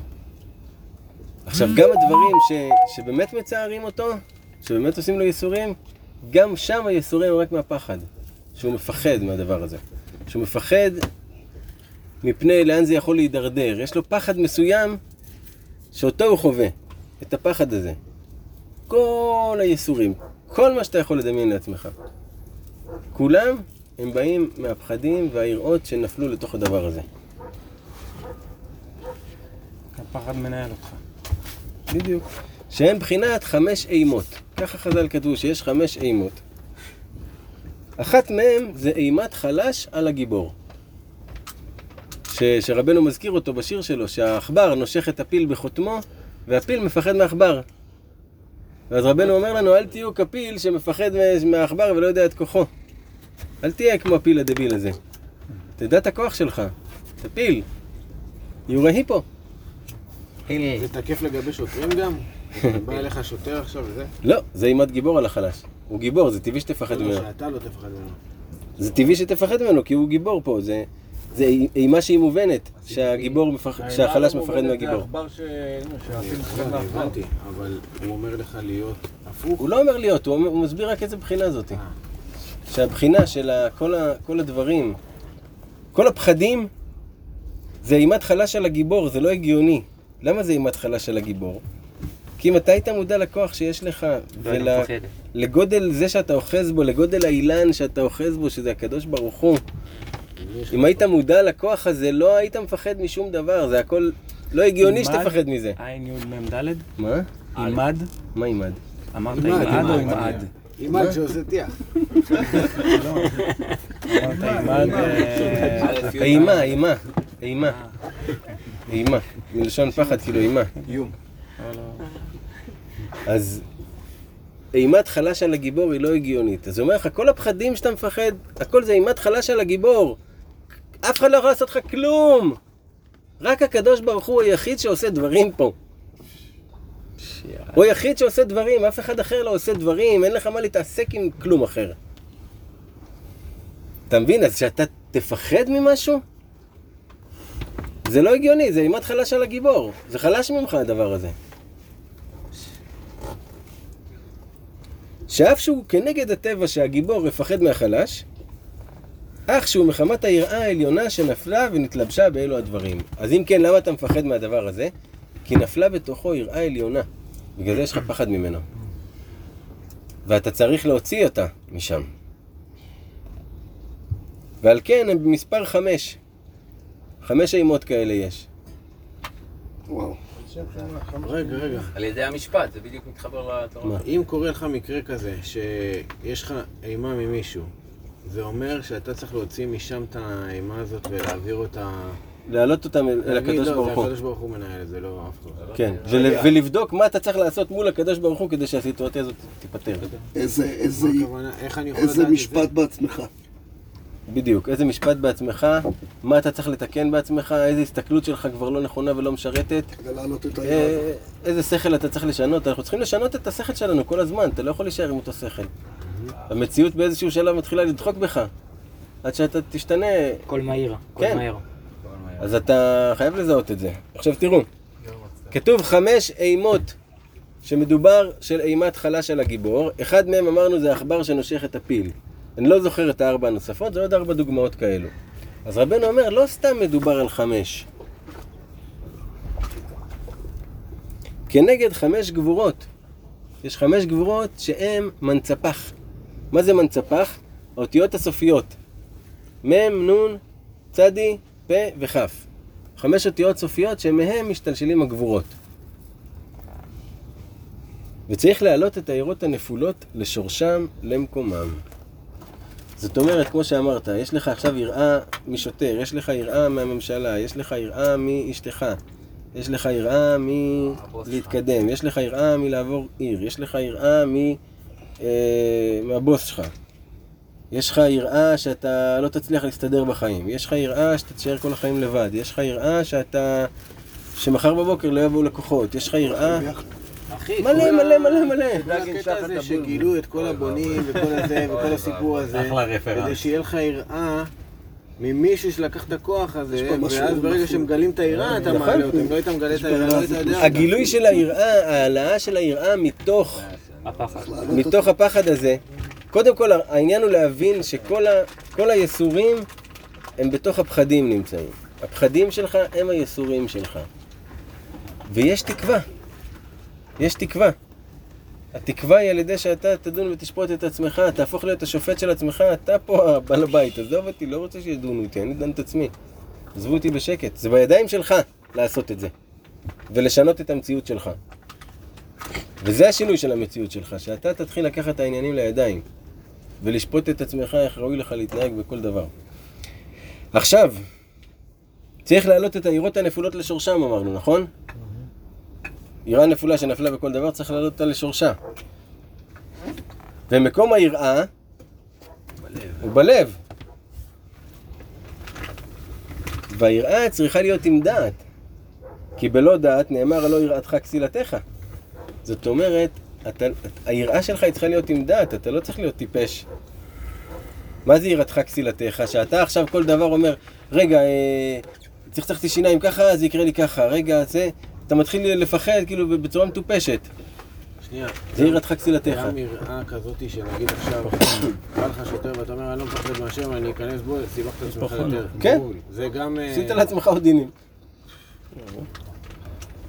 זה יראה, זה יראה שהיא עם כסילות, כאילו, אתה אומר לו, אני מפחד מהשם, עכשיו תצא לשוטר, זה כסילות לעשות את זה.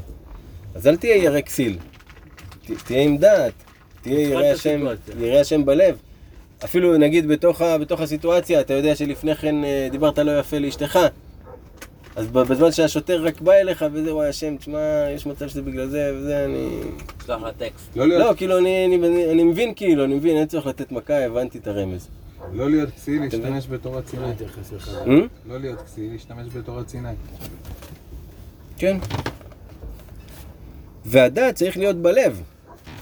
כי גם לעכו"ם יש דעת. אבל הוא בלא לב. כי עיקר הדעת כשהוא בלב. כמו שכתוב, וידעת היום והשבות האל לבביך. לגויים יש דעת, אבל לא לב.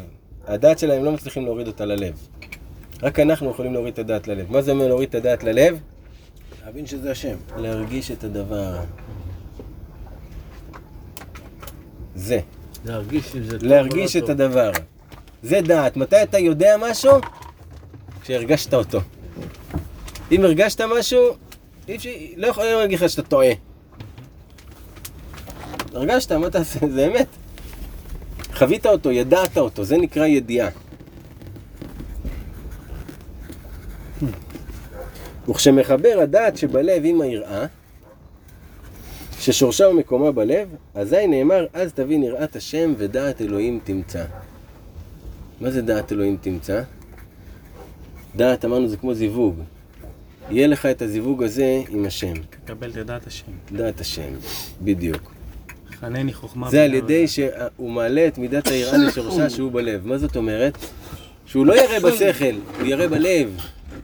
הוא יראה מתוך הרגשת הלב. שאפילו נגיד יש הרגשות שאתה רגיל להרגיש אותן, ואתה יודע שאם אתה עכשיו תעשה איזה טעות, אתה יודע שזה יילקח ממך לכמה זמן, ההערות האלו של הלב. בהצלחה. אתה מבין? טוב, הנה, תכף מסיימים, תירגעו. והנה כתיב, מלך במשפט יעמיד ארץ. היינו, על ידי משפט מעלה, מעמיד ומעלה היראה שהיא בחינת ארץ. ומשפט הוא מה שהאדם שופט ודן את עצמו על כל דבר ודבר שעושה. טרם שידינו אותו למעלה. אל תחכה שידונו אותך למעלה, כי אם אתה לא תעשה את זה עכשיו, זה כבר ייכנס לדין למעלה. ועל ידי מה שהוא בעצמו שופט את עצמו, ניצול מדין שלמעלה. כי כשיש דין למטה, אין דין למעלה. וכיוון שאין עליו דין, אין צריכה יראה ליפול ולהתלבש למטה. ואין צריך לירום משום דבר. ואין לו רק יראה עליונה, יראת הרוממות. כאילו אתה בעצם מנקה את כל היראות, ואתה זוכה שנשארת לך יראה נקייה. אתה מוריד אותה לדעת, אתה חווה אותה, אתה זוכה לאור הגנוז. זה התורה. ואנחנו עכשיו בראש חודש אלול, ואני באמת מציע לכולם, תורת ט"ו היא תורה ארוכה. לקרוא אותה כל יום ולהתפלל את התפילה שלה. אבל תורה קנ"ד היא קצרה, והיא אומרת בדיוק את אותו דבר בקצרה. אז לקחת אותה, לקרוא אותה ואת התפילה עליה, 40 יום. ולהתחיל ככה, ב- להתחיל לקיים את מה שכתוב שם, לחיות עם זה. להדפיס אותה. להתחיל לחיות עם זה ביום יום. 40 יום. אתה יודע איך זה נקרא שאתה דן את עצמך ממש טוב? ברוך אדוני לעולם, אמן ואמן.